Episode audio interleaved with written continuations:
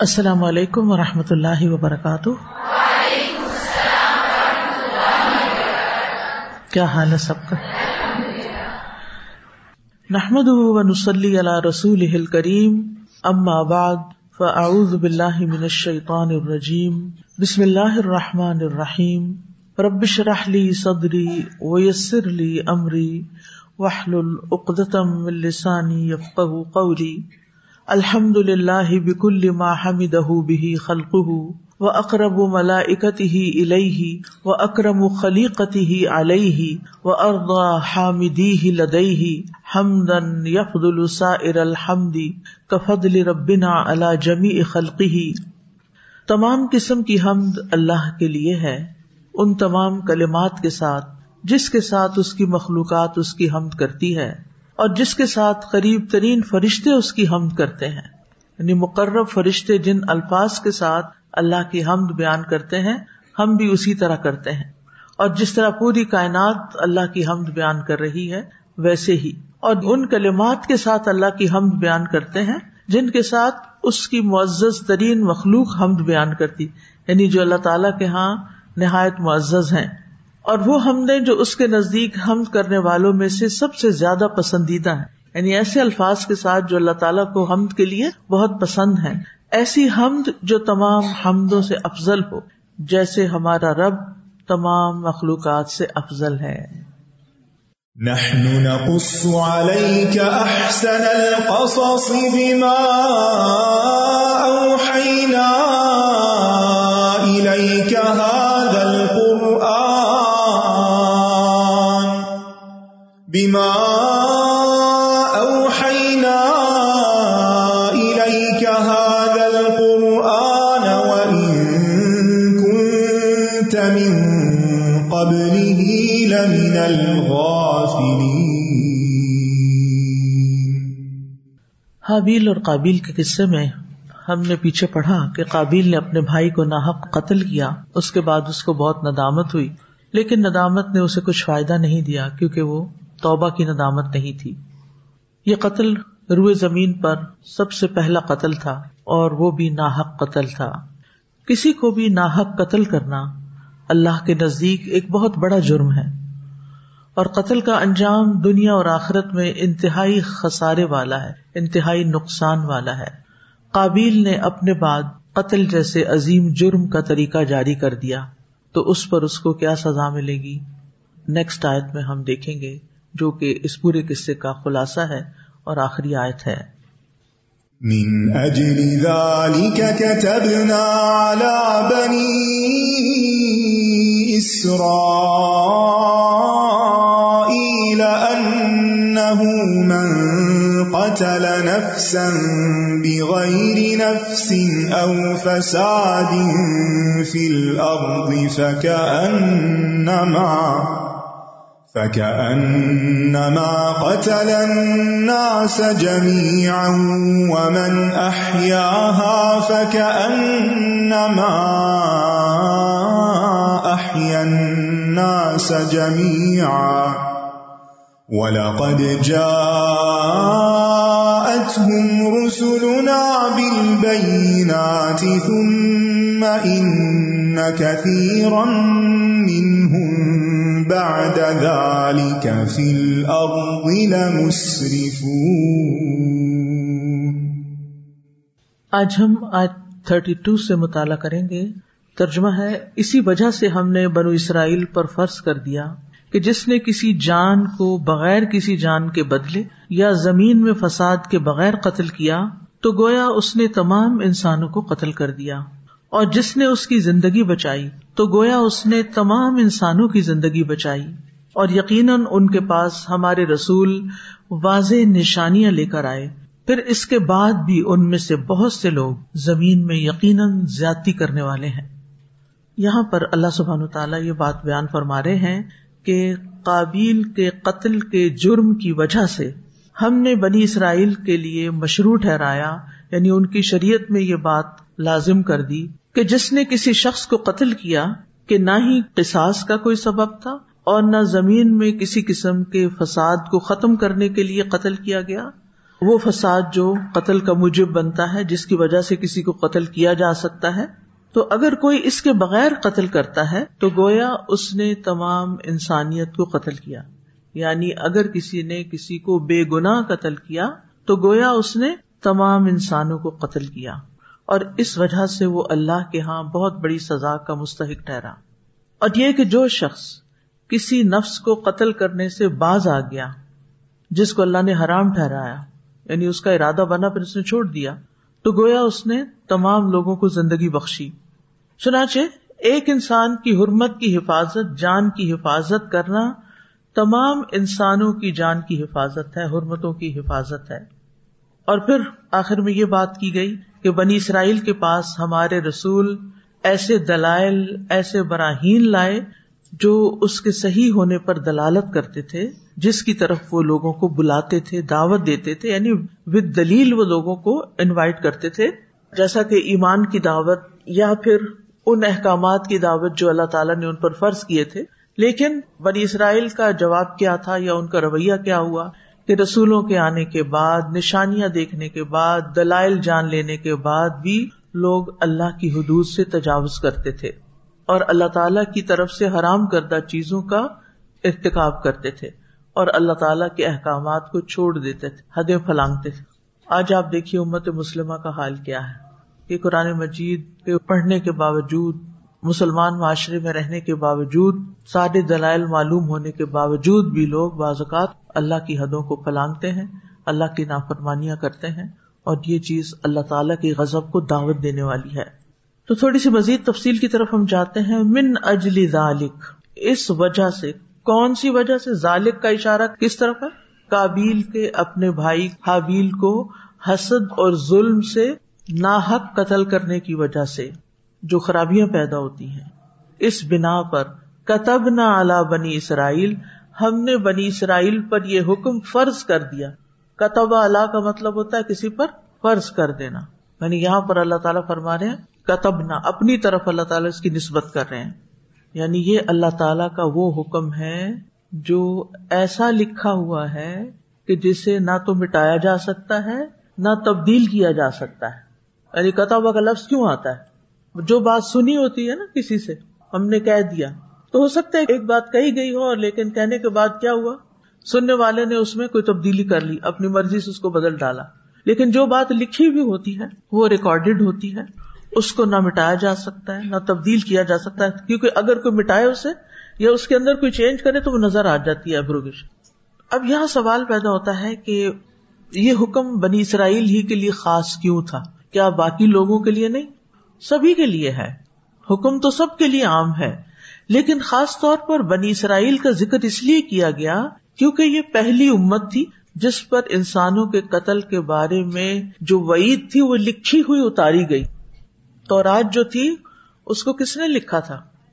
اللہ تعالیٰ نے۔ تو رات کو اللہ تعالیٰ نے اپنے ہاتھ سے لکھا تھا، ٹھیک ہے؟ تو یہ اللہ سبحان تعالیٰ کی طرف سے لکھی ہوئی بات اتاری گئی تھی۔ جس کے اندر کوئی تبدیلی نہیں کی جا سکتی تھی۔ اس سے پہلے یہ وعید تو تھی، لیکن قول کی شکل میں تھی۔ محض ایک فرمان یا حکم کی شکل میں تھی۔ اور اب یہاں پر کیا ہے؟ لکھی ہوئی بات۔ اور اس وجہ سے بھی بنی اسرائیل پر خاص طور پر یہ بات لکھ دی گئی کہ بنی اسرائیلیوں میں قتل و غارت بہت عام تھی۔ اور خاص طور پر نیک لوگوں کو قتل کرنا، حتیٰ کہ وہ امبیا کو بھی قتل کر دیتے تھے، جس کا ذکر قرآن مجید میں آتا ہے۔ وہ یک طلون بغیر الحق۔ لیکن اس کا یہ مطلب نہیں کہ یہ حکم صرف بنی اسرائیل کے لیے لکھا گیا یا صرف تورات میں آیا، بلکہ انسانی قتل کی ممانعت کا حکم تمام پیغمبروں کی تعلیمات میں ہے۔ یہ اسلام کی تعلیمات کے ان بنیادی اصولوں میں سے ہے جو سبھی کے لیے عام ہے۔ سلیمان بن ربی کہتے ہیں، میں نے حسن بصری سے پوچھا کیا یہ آیت ہمارے لیے بھی ہے؟ یعنی جس طرح بنی اسرائیل کے لیے یہ آیت تھی تو ہمارے لیے بھی ہے؟ انہوں نے فرمایا ہاں اس ذات کی قسم جس کے سوا کوئی معبود نہیں۔ بنی اسرائیل کے خون اللہ کے ہاں ہمارے خونوں سے زیادہ قابل احترام نہیں تھے۔ یعنی مسلمانوں کا خون بھی اتنا ہی قابل احترام ہے، اس لیے ہمارے لیے بھی یہی حکم ہے کہ کوئی مسلمان کسی مسلمان کو بغیر وجہ کے قتل نہ کرے۔ کیونکہ یہ خون قابل احترام ہے، اس کی حرمت ہے۔ کیا لکھا تھا بنی اسرائیل کے لیے اللہ تعالیٰ نے؟ ان من قتل نفسم بغیر نفسن او فساد فل ارد کہ جس نے کسی انسان کو ظلم کرتے ہوئے قتل کیا۔ ان من قتل نفسن بغیر نفسن یعنی بغیر وجہ کے، بغیر کساس کے، کیونکہ اگر کوئی کسی کو قتل کر دیتا ہے، ظلم کرتے ہوئے تو پھر اس کا تو بدلا لیا جاتا ہے نا، وہ تو قصاص ہے تو بنی اسرائیل میں بھی تھا، ہمارے یہاں بھی ہے۔ لیکن اگر کوئی بغیر کساس کے یعنی بدلے کے بغیر کسی کو قتل کرتا ہے، یا اس نے زمین میں بہت فساد مچا رکھا ہے، اس لیے وہ قتل کی جانے کا مستحق ہو گیا ہے، تو وہ تو اور بات ہے، ورنہ قتل کی اجازت نہیں۔ ہماری شریعت میں صرف تین صورتوں میں قتل کو جائز کیا گیا ہے۔ نمبر ایک قتل کے بدلے قتل یعنی قصاص۔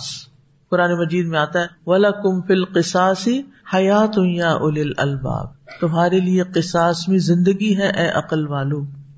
ٹھیک۔ دوسرے، شادی شدہ مرد یا عورت اگر زنا کرے، تو حد قائم کرنے کی صورت میں انہیں رجم کر کے مار ڈالنا۔ یعنی شادی شدہ مرد یا عورت اگر زنا کرے، تو حد قائم کرنے کے لیے انہیں رجم کر کے مار ڈالنا۔ رجم تو معلوم ہے نا آپ کو، پتھروں سے جو مارا جاتا ہے۔ نمبر تین، ارتداد کے جرم میں قتل کرنا۔ یعنی اگر کوئی مرتد ہو جائے، تو پہلے اس کو نصیحت کی جائے گی، توبہ کی طرف بلایا جائے گا۔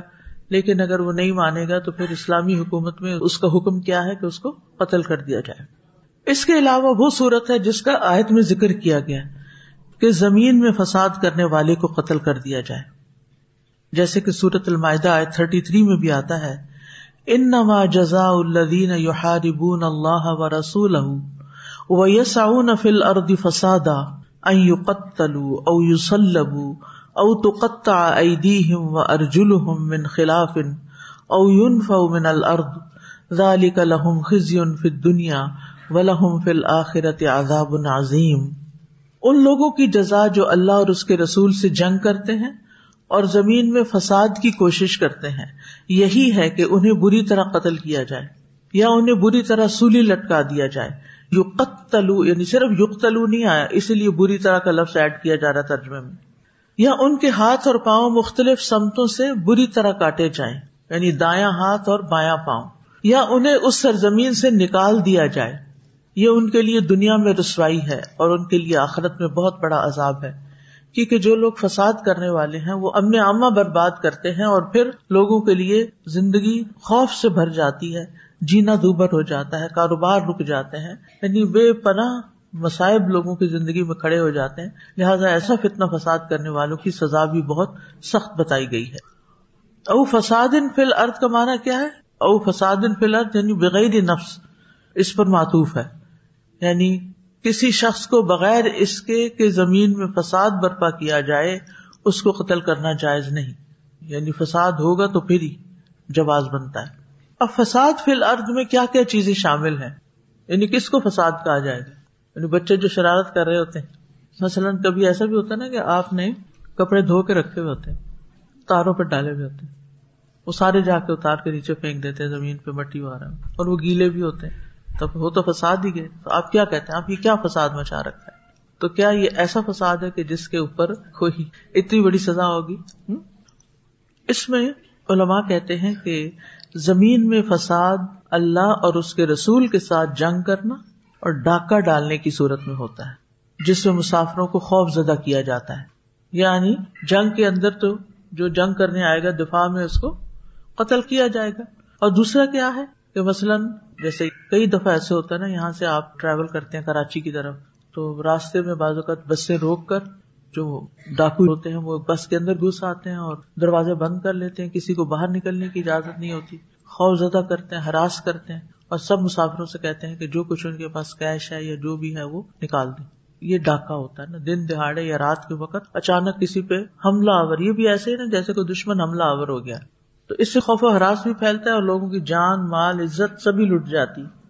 اور بعض اوقات آپ نے دیکھا ہوگا کہ لوگ اسلحے کے بلبوتے پر رائفل دکھا کے گاڑی روکتے ہیں اور کیا کرتے ہیں؟ لوگوں کے موبائل چھین لیتے ہیں، زیور وغیرہ خواتین کے چھین لیتے ہیں۔ تو یہ لوگ بھی زمین میں فساد پھیلانے والے ہوتے ہیں۔ اس میں آپ دیکھیے کہ بعض اوقات لوگ بڑے عجیب و غریب طریقے اختیار کرتے ہیں۔ کچھ عرصہ پہلے کسی نے بتایا کہ وہ سڑک پہ واک کر رہی تھی، تو اتنے میں ایک گاڑی آ کے رکی۔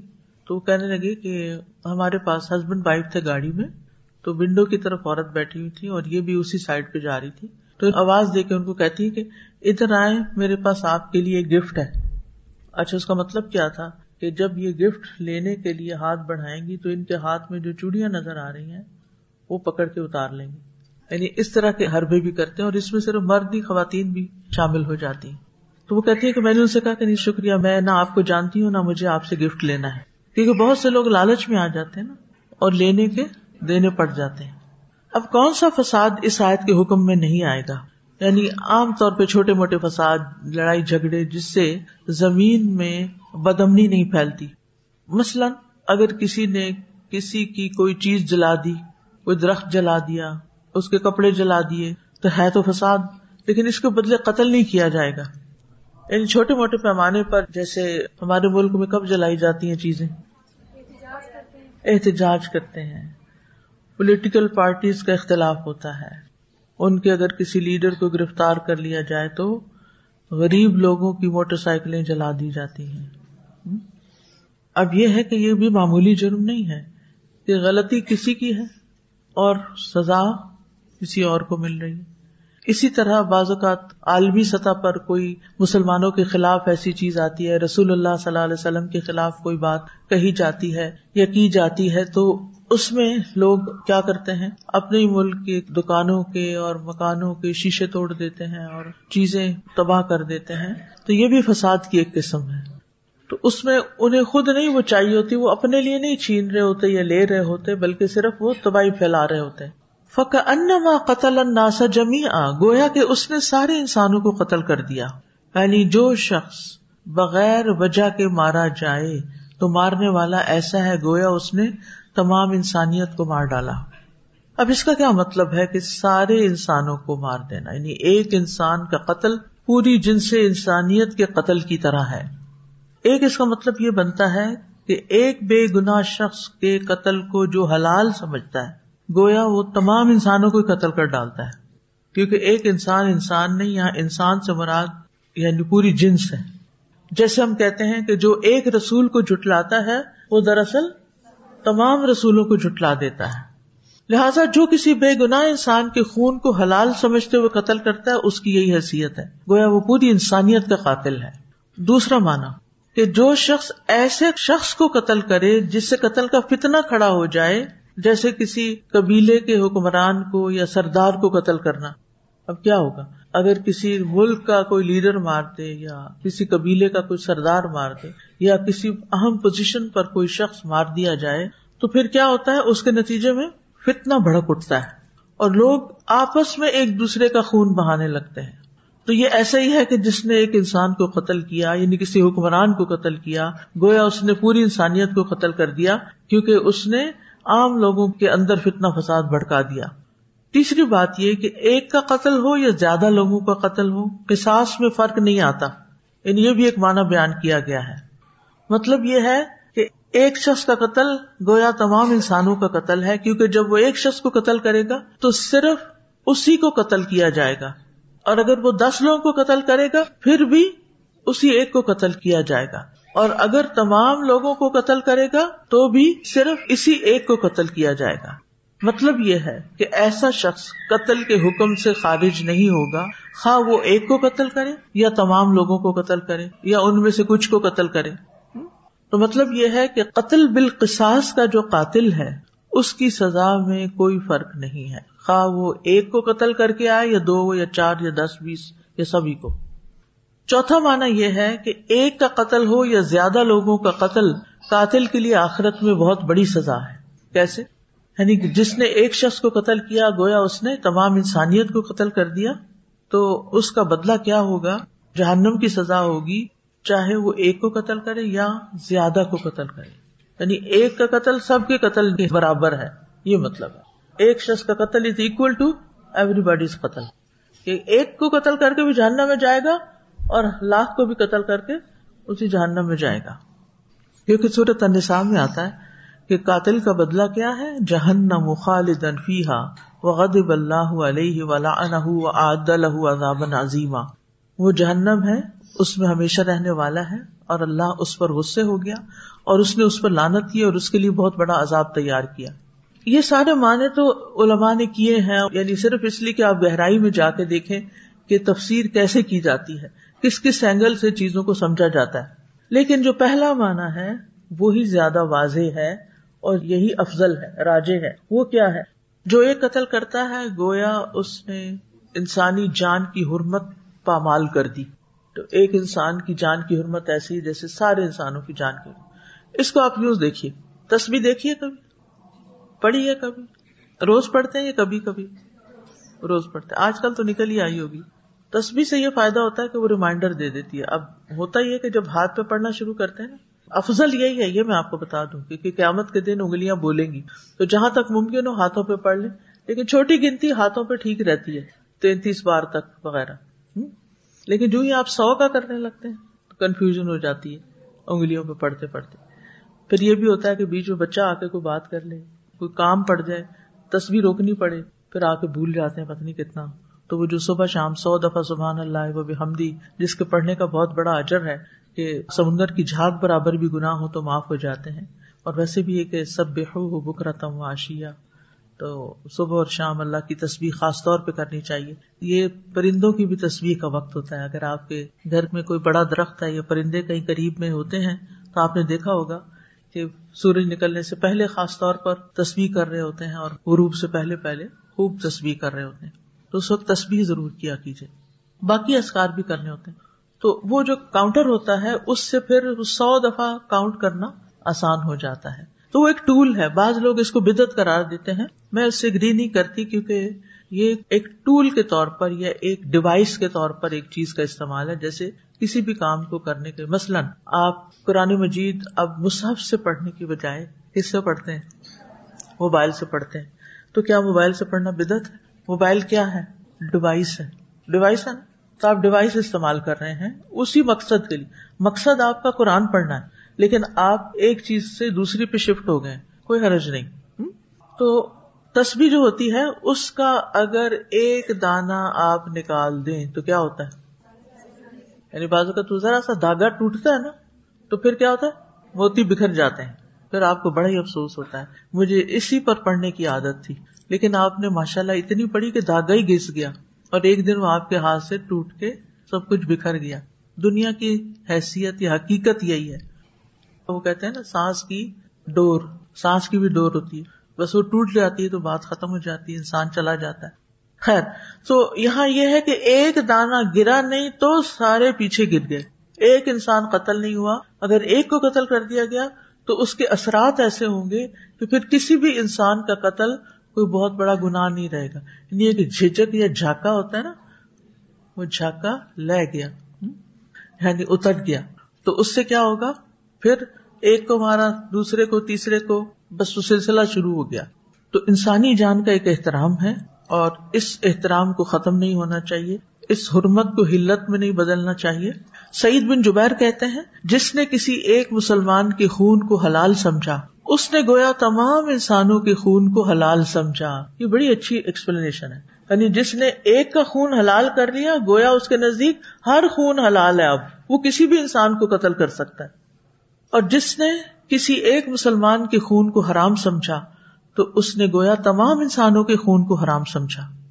مجاہد کہتے ہیں، اللہ نے کسی انسان کے قاتل سے جہنم کا، اس میں ہمیشہ رہنے کا، اس پر غزبناک ہونے کا لانت اور عذاب عظیم کا وعدہ کیا ہے۔ اس آیت کا مقصد انسان کے قتل کی سنگینی کو ظاہر کرنا ہے اور اس میں سخت وعید بیان کرنا ہے تاکہ لوگ اس سے باز رہیں۔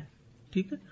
یعنی کسی جرم پر اتنی سزائیں نہیں بتائی گئی جتنی قتل کے جرم پر سزائیں بتائی گئی ہیں نمبر ایک جہنم میں ہمیشہ رہے گا۔ نمبر دو، اللہ اس پر غزب ناک ہے۔ نمبر تین، اللہ نے اس پر لانت فرمائی۔ نمبر چار، اس کے لیے عذاب عظیم ہے۔ اسلام جو ہے، یہ امن اور سلامتی والا دین ہے۔ اور اس میں سب سے پہلے جان کی سلامتی، کیونکہ انسان سلامت ہے، تو سب کام ہو سکتے ہیں۔ تو اسی لیے اسلام میں قتل و خون ریزی فتنا انگیزی، دہشت گردی، جھوٹی افواہوں کی گرم بازاری، یہ بھی سخت ناپسندیدہ چیزیں ہیں۔ کیونکہ یہ بھی سب فساد پھیلانے کے مختلف طریقے ہیں۔ ہمارا دین ہمیں فساد سے روکتا ہے۔ سورت اللہ راف میں اللہ تعالیٰ فرماتے ولا تف سدو فل اردی باد اسلحہ ذالکم خیر الکم ان کن تم مؤمنین اور زمین میں اس کی اصلاح کے بعد فساد نہ پھیلاؤ۔ یہ تمہارے لیے بہتر ہے اگر تم مومن ہو۔ پھر فرمایا تل کا دار الآخرت نہ جالحا للذین لا یریدون علوا فی الارض ولا فسادا، ولا عاقبۃ للمتقین۔ یہ صورت القصص کی آیت ہے، جس کا مطلب ہے، یہ آخرت کا گھر ہم ان لوگوں کے لیے بناتے ہیں جو زمین میں بلندی اور فساد نہیں چاہتے، کیونکہ عام طور پر انسان بلندی چاہنے کے لیے فساد کرتا ہے۔ اس لیے دونوں ساتھ ساتھ ہی آئے ہیں اور اچھا انجام متقی لوگوں کے لیے ہے۔ سورت المائدہ میں آتا ہے اللہ اللہ یحب المفسدین۔ اللہ فساد کرنے والوں کو پسند نہیں فرماتا۔ مومن تو وہی ہوتا ہے جس کے ہاتھ اور زبان سے دوسرے مومن محفوظ رہے حدیث میں آتا ہے، مومن وہ ہوتا ہے جس کی طرف سے لوگوں کو اپنی جان اور مال کا امن ہو، جان کے ساتھ ساتھ مال کا بھی۔ کہ میں اس کے پاس کچھ بھی چھوڑ دوں، یہ چوری نہیں کرے گا۔ پھر اسی طرح ہمارا دین دوسروں کو مارنے اور قتل کرنے کی بجائے رحم کرنے اور رحم دلی کا سبق دیتا ہے۔ رسول اللہ صلی اللہ علیہ وسلم نے فرمایا اللہ اس شخص پر رحم نہیں فرماتا جو دوسروں پر رحم نہیں کرتا اور قتل و غارت رحم کے منافی ہے ٹھیک ہے نا پھر دوسروں پر ظلم کرنے سے بچنا چاہیے رسول اللہ صلی اللہ علیہ وسلم نے فرمایا ظلم کرنے سے بچو کیونکہ ظلم قیامت کے اندھیروں کا باعث ہے ظلم قیامت کے اندھیروں کا باعث ہے اور کسی کو ناحق قتل کرنا بہت بڑا ظلم ہے آخری زمانے میں ایسے ہی ہوگا نا کہ قتل کی کثرت ہو جائے گی، حرج بڑھ جائے گا۔ اس کا کیا مطلب ہے؟ کہ لوگ اتنی کثرت سے قتل ہونے لگیں گے کہ مقتول کو یہ بھی نہیں پتا ہوگا کہ اس کو کس جرم میں مارا جا رہا ہے۔ ایک تو ہوتا ہے نا کہ کسی نے کوئی جرم کیا ہوتا ہے، پھر وہ چھپتا پھرتا ہے کہ مجھے قتل نہ کر دیا جائے، مجھے کوئی مار نہ دے۔ لیکن ایک وقت آئے گا کہ اس کو پتہ ہی نہیں ہوگا کہ مارا کیوں جا رہا ہے، اس کا قصور کیا ہے۔ ہمارے دین میں ظلم کرنا حرام ہے۔ ابو ذر رضی اللہ عنہ کہتے ہیں نبی صلی اللہ علیہ وسلم نے فرمایا کہ اللہ تعالیٰ نے فرمایا، میرے بندو، میں نے اپنے اوپر ظلم کرنا حرام کیا ہے اور تمہارے درمیان بھی اسے حرام قرار دیا ہے۔ اس لیے تم ایک دوسرے پر ظلم نہ کرو۔ اسی طرح خون ریزی کا سبب بننے والی چیزوں سے بھی بچنا چاہیے۔ یعنی جو چیزیں خون ریزی کی طرف لے جاتی ہیں، ان سے بھی بچنے کا حکم ہے تاکہ یہ قتل و غارت ختم ہو جائے۔ نبی صلی اللہ علیہ وسلم نے فرمایا شہ سے بچو۔ شہ کیا ہوتا ہے؟ ہرس اور بخل۔ ہرس یعنی ایک ہوتا ہے ہرس الگ، بخل الگ۔ ہرس اور بخل جب جمع ہو جاتے ہیں تو شہ بن جاتا ہے۔ شدید بخل کے لیے بھی استعمال ہوتا ہے۔ ہرس کیا ہے؟ کسی چیز کو لینے کی، دوسروں سے کھینچنے، چھیننے کی خواہش۔ اور مل جائے، اور مل جائے۔ اور بخل کیا ہے؟ کہ اس کو کسی پہ خرچ نہ کیا جائے۔ کتنی بدترین صفت ہے یہ پھر۔ کہ انسان اپنے لیے تو ہر طرح کی خیر چاہتا ہے، لیکن جو خیر اس کے پاس ہے، وہ کسی کو دینا نہیں چاہتا۔ اس میں وہ بخل کرتا ہے۔ تو شہ جو ہے یہ عام بخل سے بڑھ کر ہے۔ عام بخل کسی کو کچھ نہ دینا، سٹنجی ہونا، لیکن ضروری نہیں کہ اس کے اندر ہرس بھی ہے۔ ضروری نہیں کہ وہ انسان حدیث ہو کہ مجھے یہ بھی مل جائے، وہ بھی وہ حاصل ہو، اس کا بھی مجھے مل جائے۔ نہیں، لیکن جو اس کی مٹھی میں ہے وہ نہیں کھولتا۔ یہ بخل ہوتا ہے۔ اور شہ جو ہے، اس میں دوسروں کا کھینچنے اور چھیننے کی خواہش اور اپنا کسی کو نہ دینے کی۔ تو جس معاشرے کے اندر یہ بڑھ جاتا ہے، وہاں قتل و غارت ہو جاتی ہے۔ مسلم احمد کی روایت ہے، رسول اللہ صلی اللہ علیہ وسلم نے فرمایا شہ سے بچو، کیونکہ شہ نے تم سے پہلی قوموں کو ہلاک کر دیا تھا۔ ظاہر ہے کہ جب کوئی کسی کا مال چھینے گا، تو ہلاکت ہی ہوگی۔ اور جو اس کے پاس ہے، غریب کو نہیں دے گا، بھوکے کو نہیں دے گا، تو وہ چوری کرے گا، ڈاکہ مارے گا۔ فرمایا، اور اسی شہ نے انہیں آپس میں خون ریزی اور محرمات کو حلال سمجھنے پر آمادہ کر دیا۔ یعنی اس ہرس اور بخل کی وجہ سے لوگ حرام کاموں کا ارتقاب کرنے لگے۔ حرام کو اپنے لیے انہوں نے حلال کر لیا۔ تو من اجل دال کا کتب نہ اعلی بنی اسرائیلا اس کی کافی وضاحت ہم کر چکے ہیں، لیکن چند باتیں مزید بھی کہ بنی اسرائیل کے اوپر یہ حکم کیوں لکھ دیا گیا کہ جس نے ایک جان کو قتل کیا، اس نے گویا تمام انسانوں کو قتل کیا۔ کیونکہ بنی اسرائیل میں یہ خرابی بہت آگے تک جا چکی تھی۔ اگرچہ یہ حکم دیگر اقوام کو بھی ان کے پیغمبروں کے ذریعے دیا جا چکا تھا۔ لیکن بنی اسرائیل کو خاص طور پر دیا گیا کیونکہ وہ تو امبیا کو بھی نہیں چھوڑتے تھے اور انصاف کا حکم دینے والوں کو بھی قتل کر دیتے تھے۔ تو جب ان میں قتل بڑھ گیا اور قتل کو ہلکا سمجھنے لگے، تو اللہ تعالیٰ نے ان کی سزا بھی شدید کر دی۔ جیسا کہ ایک اور روایت کے مطابق، بنی اسرائیل کی عورتوں نے جب تبرج کیا، تو ان پر حیض مسلط کر دیا گیا۔ اب آپ سوچ رہے ہوں گے کہ حیض تو حضرت حبا کے زمانے سے چلا آ رہا ہے، تو بنی اسرائیل کی عورتوں پر کیسے مسلط کر دیا گیا؟ اور یہ تبرج کی سزا تھی۔ جیسے بنی اسرائیل کے لیے قتل کی سزا کیا بتائے گی اتنا بڑا جرم کہ گویا ساری انسانیت کو قتل یعنی حکم میں شدت کا اظہار۔ تو حیض تو حضرت حبا کے زمانے سے تھا۔ نبی صلی اللہ علیہ وسلم نے فرمایا، حضرت عائشہ کو جب حج کے موقع پر ان کو حیض آ گیا تھا۔ تو آپ نے کیا فرمایا کہ یہ اللہ نے آدم کی بیٹیوں پر لکھ دیا ہے۔ تو بنی اسرائیل کی عورتوں پر حیض مسلط کر دینے سے کیا ہو رہا تھا حیض مسلط کر کچھ سمجھ آ رہی؟ حیض جاری کر دیا گیا نہیں کہا گیا۔ حیض مسلط کر دیا گیا۔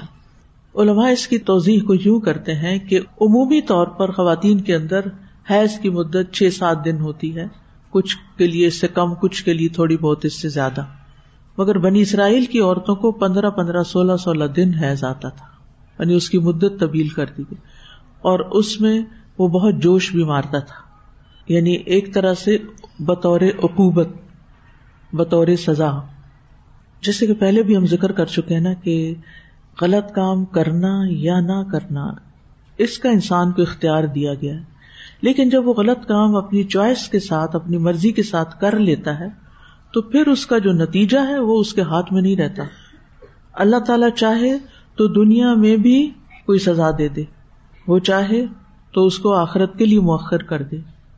بنی اسرائیل پر قرآن مجید کی روح سے کوئی اور سزا مسلط کی گئی تھی؟ کچھ یاد ہے آپ کو سورت البکرا پڑھنے والوں کو؟ ان کو کیا بنا دیا گیا تھا؟ اور کیا بنا دیا گیا؟ اور ان پر کیا کی گئی؟ رانت کی گئی۔ اور یہ سب کچھ یہاں بھی من اجلی ظال کا ہے نا؟ وہاں بھی کیا فرمایا؟ ظال کا جزئی نہ ہوں بغیم ان پر کچھ کھانے حرام کیے گئے تھے جو باقی امتوں میں حلال تھے۔ یاد رکھیے جب کوئی قوم اجتماعی طور پر کسی برائی کا ارتکاب کرنے لگتی ہے، تو پھر اللہ سبحان تعالی کی طرف سے مختلف طرح کی سزائیں بھی آتی ہیں۔ ہمیں افراد کے بارے میں پن پوائنٹ کر کے یہ نہیں کہنا چاہیے کہ اس لڑکی کو یہ بیماری ہے، لہٰذا اس کی وجہ یہ ہے کہ اس نے کوئی یہ کام کیا ہوگا، کوئی غلط کام کیا ہوگا۔ اس سے پرہیز کرے عمومی حکم ہے، ہر ایک کو آئینہ میں اپنے آپ کو دیکھ لینا چاہیے۔ تو اس دنیا میں بھی مقافات عمل ہوتا ہے۔ بعض اوقات ہم سمجھتے ہیں کہ ہم جو جی چاہے کریں، کچھ نہیں ہوتا۔ میں سب کو مزہ چکھا دوں گی۔ میرا کوئی کچھ نہیں بگاڑ سکتا۔ جب اللہ تعالیٰ ڈھیل دیتا جاتا ہے تو ہم گناہوں پہ دلیر ہوتے جاتے ہیں۔ دلیر ہوتے جاتے، کیا فرق پڑتا؟ لیکن جب پکڑ آتی ہے دنیا میں تو پھر ہم کہتے ہیں، ہماری کوئی دعا سنی نہیں جا رہی، ہماری کوئی دعا قبول نہیں ہو رہی۔ تو اس کا حل کیا بتایا گیا؟ پھر کیا کرو کہ دعائیں قبول ہونے لگے پھر کیا بتایا گیا کہ کیا پڑھو کہ اللہ تعالیٰ بارشیں برسائے؟ مال دے، استغفار۔ اولاد دے، استغفار۔ ہر گناہ کا ایک اثر ضرور ہوتا ہے۔ کہیں اور ہو یا نہ ہو، سب سے پہلے انسان کے اپنے دل کے اوپر ہوتا ہے۔ کیا ہوتا ہے دل پر؟ سیاہ نکتا لگتا ہے نا۔ توبہ کر لیں، استغفار کر لیں تو کیا ہوتا ہے؟ صفائی ہو جاتی ہے۔ اور اگر توبہ نہیں کرتے تو کیا ہوتا ہے؟ ایک گنا کے بعد ایک اور گنا کا دروازہ کھل جاتا ہے، انسان ادھر داخل ہو جاتا ہے، اس کے بعد ایک اور۔ اور پھر شر پھیلتا ہی چلا جاتا ہے۔ خرابیاں پھیلتی چلی جاتی ہیں۔ اور بعض اوقات انسان اس دنیا میں کسی نہ کسی حوالے سے اس کا نتیجہ دیکھ لیتا ہے۔ کچھ لوگوں کو تو سمجھ آ جاتا ہے۔ جن کے دل روشن ہوتے ہیں نا، جو توبہ کر لیتے ہیں روشن ہو جاتے ہیں دل، ان کو سمجھ آ جاتی ہے کہ یہ جو میرے ساتھ ہو رہا ہے نا، یہ میرے فلاں گنا یا غلطی کی وجہ سے ہو رہا ہے۔ یہ میری اپنی زیادتی کی وجہ سے ہو رہا ہے۔ اسی لیے عموماً پریشانی کے موقع پہ کیا پڑھا جاتا ہے؟ لا الہ الا انت سبحانک، انی کنت من الظالمین۔ خاص طور پر جو چیزیں انسان کے غم، فکر، پریشانی میں اضافے کا باعث بنے۔ کدال کا ننجل مومنین تو رنج و غم کا علاج بھی آیت کریمہ ہے۔ کیونکہ غلطی کہیں نہ کہیں ہماری اپنی ہوتی ہے اور ہم کر کے بھول چکے ہوتے ہیں۔ بعض اوقات ہم کسی کا ایسا دل دکھاتے ہیں کہ اس کی ہمیں آ لگ جاتی ہے۔ وہ تڑپ اٹھتا ہے اور ہمیں پرواہ بھی نہیں ہوتی۔ اور ہم توبہ بھی نہیں کرتے۔ تو پھر اللہ تعالی ہمیں کسی ایسی چیز میں ڈالتے ہیں کہ ذرا ہم بھی تڑپ لیں تھوڑا۔ تو اس لیے اپنی زبان، اپنے ہاتھ بہت احتیاط سے استعمال کرنے کی ضرورت ہے کہ ہم کسی پر زیادتی نہ کر جائیں۔ چپ کی مار بھی بڑی سخت ہوتی ہے۔ اور کسی کے ساتھ بد اخلاقی کرنے کی اور کسی کو مس گائڈ کرنے کی یعنی کوئی بھی ظلم اور کسی بھی طرح کا ظلم جو انسان کسی پہ کرتا ہے۔ تو آپ یہ دیکھیں، من اجلی دال کے تین لفظ ہیں، بڑے اہم ہیں۔ اس وجہ سے کہ قتل و غارت عام ہو گیا اور وہ کابل کے نقش قدم پر تھا۔ اور پھر بنی اسرائیل کو تو ہم نے لکھ کے یہ بات دے دی۔ اور آج ہمیں بھی اس بارے میں بہت تاکید کی گئی، آگے جا کے میں کچھ اس کا ذکر کروں گی۔ تو اگر ہم کسی بیماری میں مبتلا ہو جائیں، تب بھی استغفار کی ضرورت ہوتی ہے۔ اور لا الہ الا انت سبحانہ کا انی کن تو میں ظالم پہلے میں نے اپنی جان پہ ظلم کیا ہوا۔ میرا اپنا ہی قصور ہے۔ میری ہی ذاتی اور واقعی ہوتا ہے ایسے۔ آپ دیکھیں، جب تک نہیں پتا تھا کہ چینی یا شوگر جو ہے، یہ نقصان دہ ہے، تو شوق سے چینی کی چیزیں کھاتے رہے۔ کبھی کوئی کبات محسوس ہی نہیں کی۔ اور ابھی تک بہت سارے لوگ انتہا درجے کی شوگر ہوتی ہے کولڈ ڈرنکس میں۔ کتنے شوق سے پیتے ہیں۔ پیتے ہیں؟ بغیر روک ٹوک کے۔ کہتے اتنا ریجنٹ نہیں ہونا چاہیے، کچھ نہیں ہوتا۔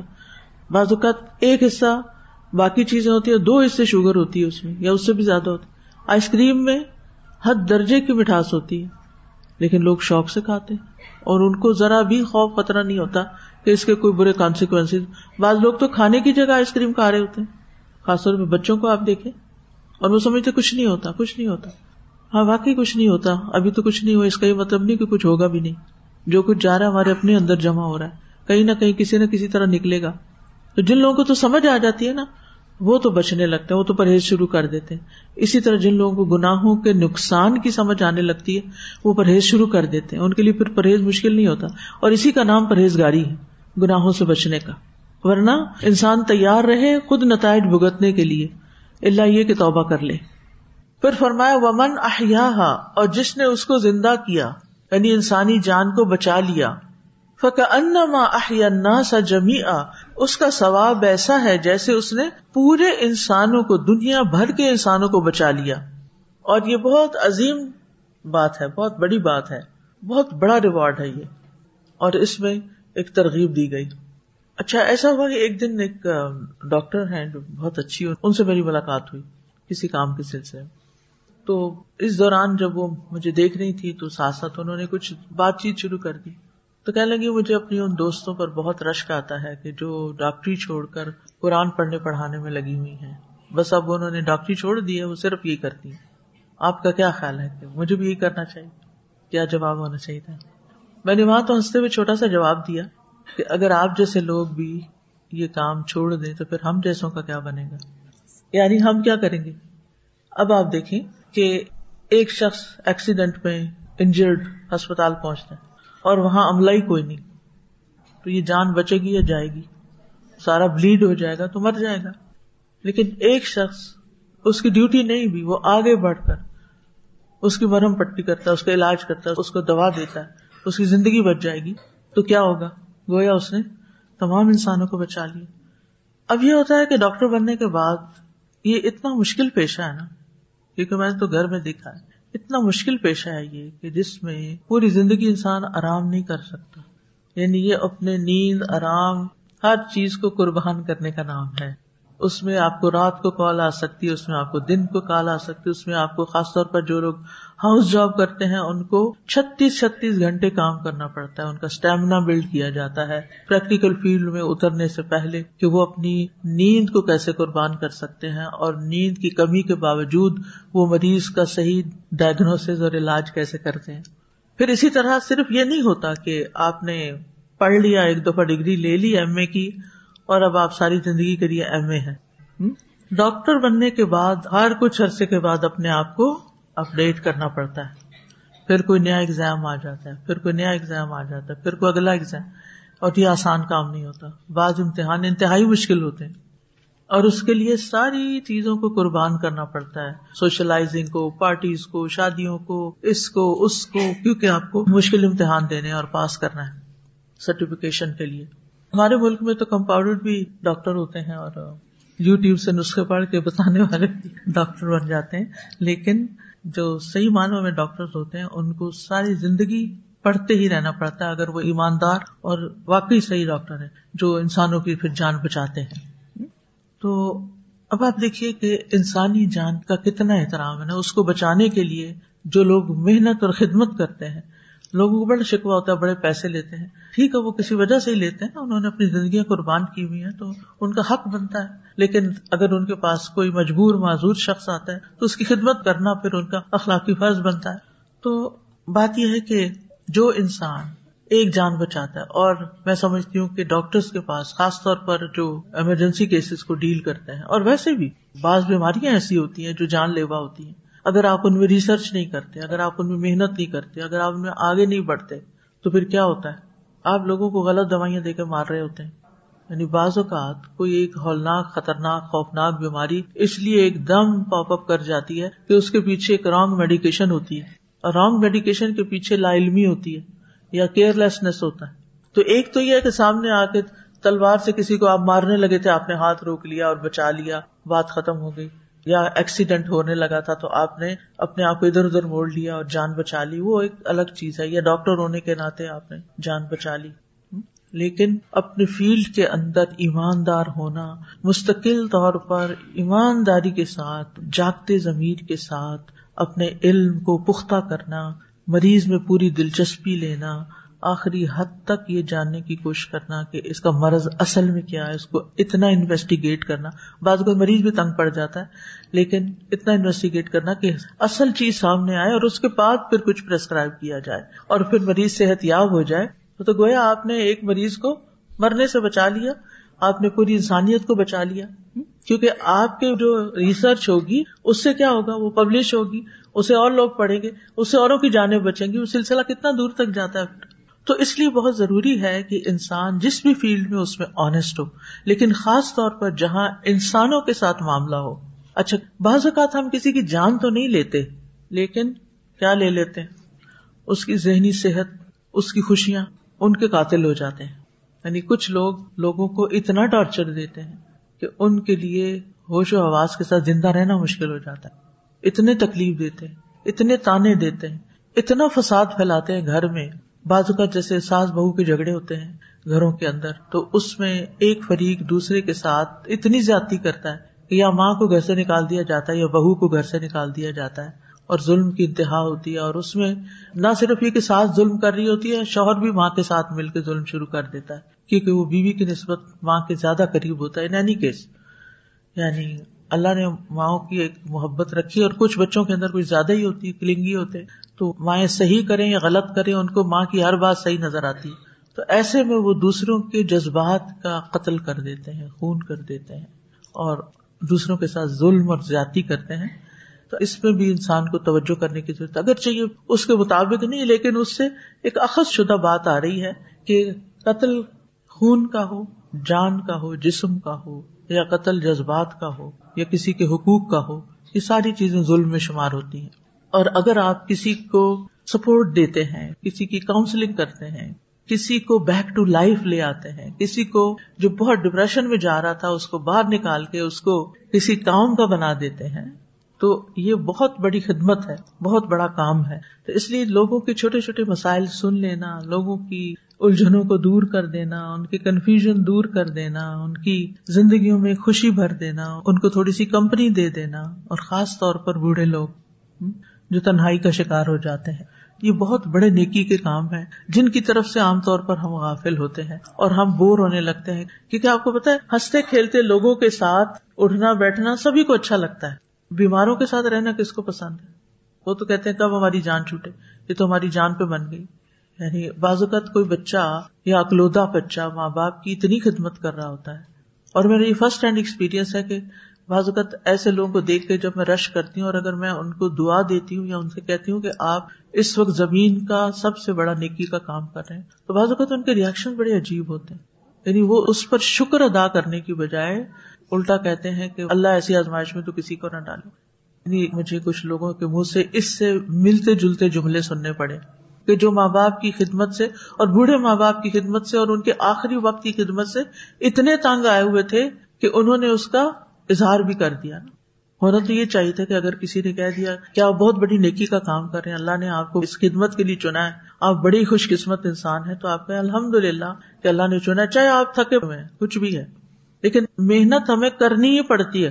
کام تو ہم نے کیا ہی جو کیا۔ وہ تو ہمارے سر پڑ گیا۔ ہم نہیں کرنا تھا۔ انسانیت اخلاقی اعتبار سے ہماری ذمہ داری تھی۔ لیکن ہم نے اس کو بوجھ سمجھ کے کیا، یا اس کو نیکی سمجھ کے کیا، یا اس پر اجر کی توقع رکھی۔ عظیم بلاؤں کے ساتھ اجر بھی عظیم ہوتے ہیں۔ بڑی آزمائشوں کے ساتھ اجر بھی بڑے ہوتے ہیں، لیکن وہ صبر کے ساتھ ہوتے صبر کے بغیر نہیں ہوتے۔ تو اگر کبھی آپ کو زندگی میں کسی ایسی آزمائش کا سامنا کرنا پڑے کہ آپ کو کسی مریض کی، کسی قریبی کی کوئی ایسی دیکھ بھال کرنے کا آپ کے اوپر ذمہ آ گیا، بعض اوقات کسی کا شوہر بیمار ہو جاتا ہے، بعض اوقات کوئی بیوی بیڈ ریڈن ہو جاتی ہے، بعض اوقات کوئی دور کی خالہ ماسی چاچی جو ہے ان کا کوئی دیکھنے والا نہیں ہوتا، ان کو آپ کو لک آفٹر کرنا پڑ جاتا ہے، کیونکہ وہ آپ کے رشتے دار ہیں، کوئی اب ان کی ٹیک کیئر کرنے والا نہیں ہے۔ تو ایسے مواقع کو اپنے لیے مصیبت نہ سمجھے اور زبان سے کوئی لفظ نہیں نکالنا، چاہے آپ کتنے ہی تھکے ہوئے ہوں۔ اور اگر کبھی آپ کے منہ سے ایسا کچھ نکلا بھی اف اللہ کا کیا حکم ہے؟ ولا تق اللہ اف تھک گیا ہوں میں تو۔ یہ تو نہ رات کو سونے دیتے ہیں، نہ دن کو انہیں آرام آتا ہے۔ ہر وقت آوازیں دیتے رہتے ہیں۔ ہر روز اسپتال لے جانا پڑتا ہے۔ ہر روز ہمیں اسپتالوں کے چکر کاٹنے پڑتے ہیں۔ اس طرح کی باتیں بھی نہیں کرنی۔ چاہے ہو رہا ہو یہ سب کچھ، بلکہ الحمد للہ اللہ تیرا شکر ہے۔ اللہ تو توفیق دے۔ اللہ تو مجھے ہمت دے۔ اللہ تو نے ڈالا ہے تو ہی نبھانے کی توفیق دے۔ کیونکہ جو اس مشکل میں پڑ جاتے ہیں وہ بےچارے پھر کہاں جائیں؟ کیا ان کو مار دیا جائے؟ نہیں۔ اسی طرح کچھ لوگ معذور ہوتے ہیں۔ بعض لوگ معذوروں کے ساتھ بھی کام نہیں کرنا چاہتے۔ کیونکہ ان سے دیکھا نہیں جاتا۔ بعض اوقات مینٹلی ڈسیبل ہوتے ہیں لوگ۔ وہ ایسی حرکتیں کرتے ہیں کہ جس میں بعض اوقات ان کے جسم سے کلازت ان کے ساتھ چمٹی ہوئی ہوتی ہے، تو ان کو نہیں پتا کہاں پیشاب کرنا ہے۔ پیریڈ لڑکیوں کو آئے ہوئے ہیں تو وہ جسم میں ایسا ہو رہا ہے، ان کو سنبھالنا بھی وہ آگے سے اگریسو ہو جاتے ہیں، بات نہیں سنتے، سمجھتے نہیں۔ لیکن یہ انسان ہے، انسانیت کا ایک احترام ہے، ان کی بھی خدمت اور ان کے لیے بھی کام۔ مگر افسوس کے ساتھ کہنا پڑتا ہے کہ اس فیلڈ میں مسلمان بہت پیچھے ہیں۔ اگر ان سارے فیلڈ میں دیکھیں، کوڑی کو کبھی سنا نام؟ کوڑی۔ کیا ہوتا ہے کوڑی؟ کوڑ کا ایک مرض ہوتا ہے یعنی ایسے زخم ہو جاتے ہیں جس میں ہاتھ پاؤں جھڑنے لگتے ہیں نا۔ بہت مشکل کام ہوتا ہے۔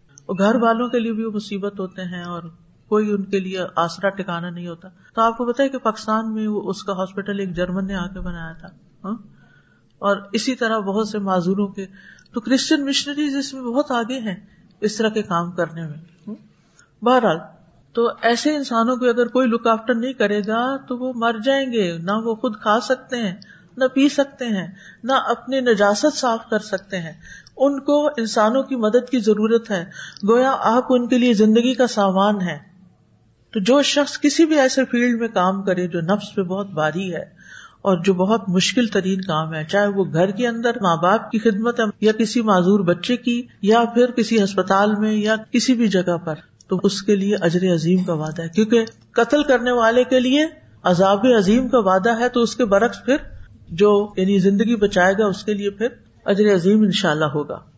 یہاں یہ بات کر رہی تھی کہ جو لوگ بوڑھوں کو دیکھ رہے ہوتے ہیں یا کسی بیمار کو یا کسی مشکل حالات میں ہوتے ہیں، دیگر رشتے داروں اور دوستوں کا کام ہے، انہیں سپورٹ دیں، انہیں تھوڑی سی بریک دیں، ان کی مدد کریں تاکہ ان کے لیے یہ کام آسان ہو، انہیں فار گرانٹیڈ نہ لے کہ یہ نیکی کما رہے تو نیکی کماتے رہے ومن احیا پکا انما احیا سا جمیا و آخر داوانا ان الحمد للہ رب العالمین سبحان اللہ و کا اشد اللہ اللہ اللہ انتا استخر کا و اطوب علیہ السلام علیکم و رحمۃ اللہ وبرکاتہ۔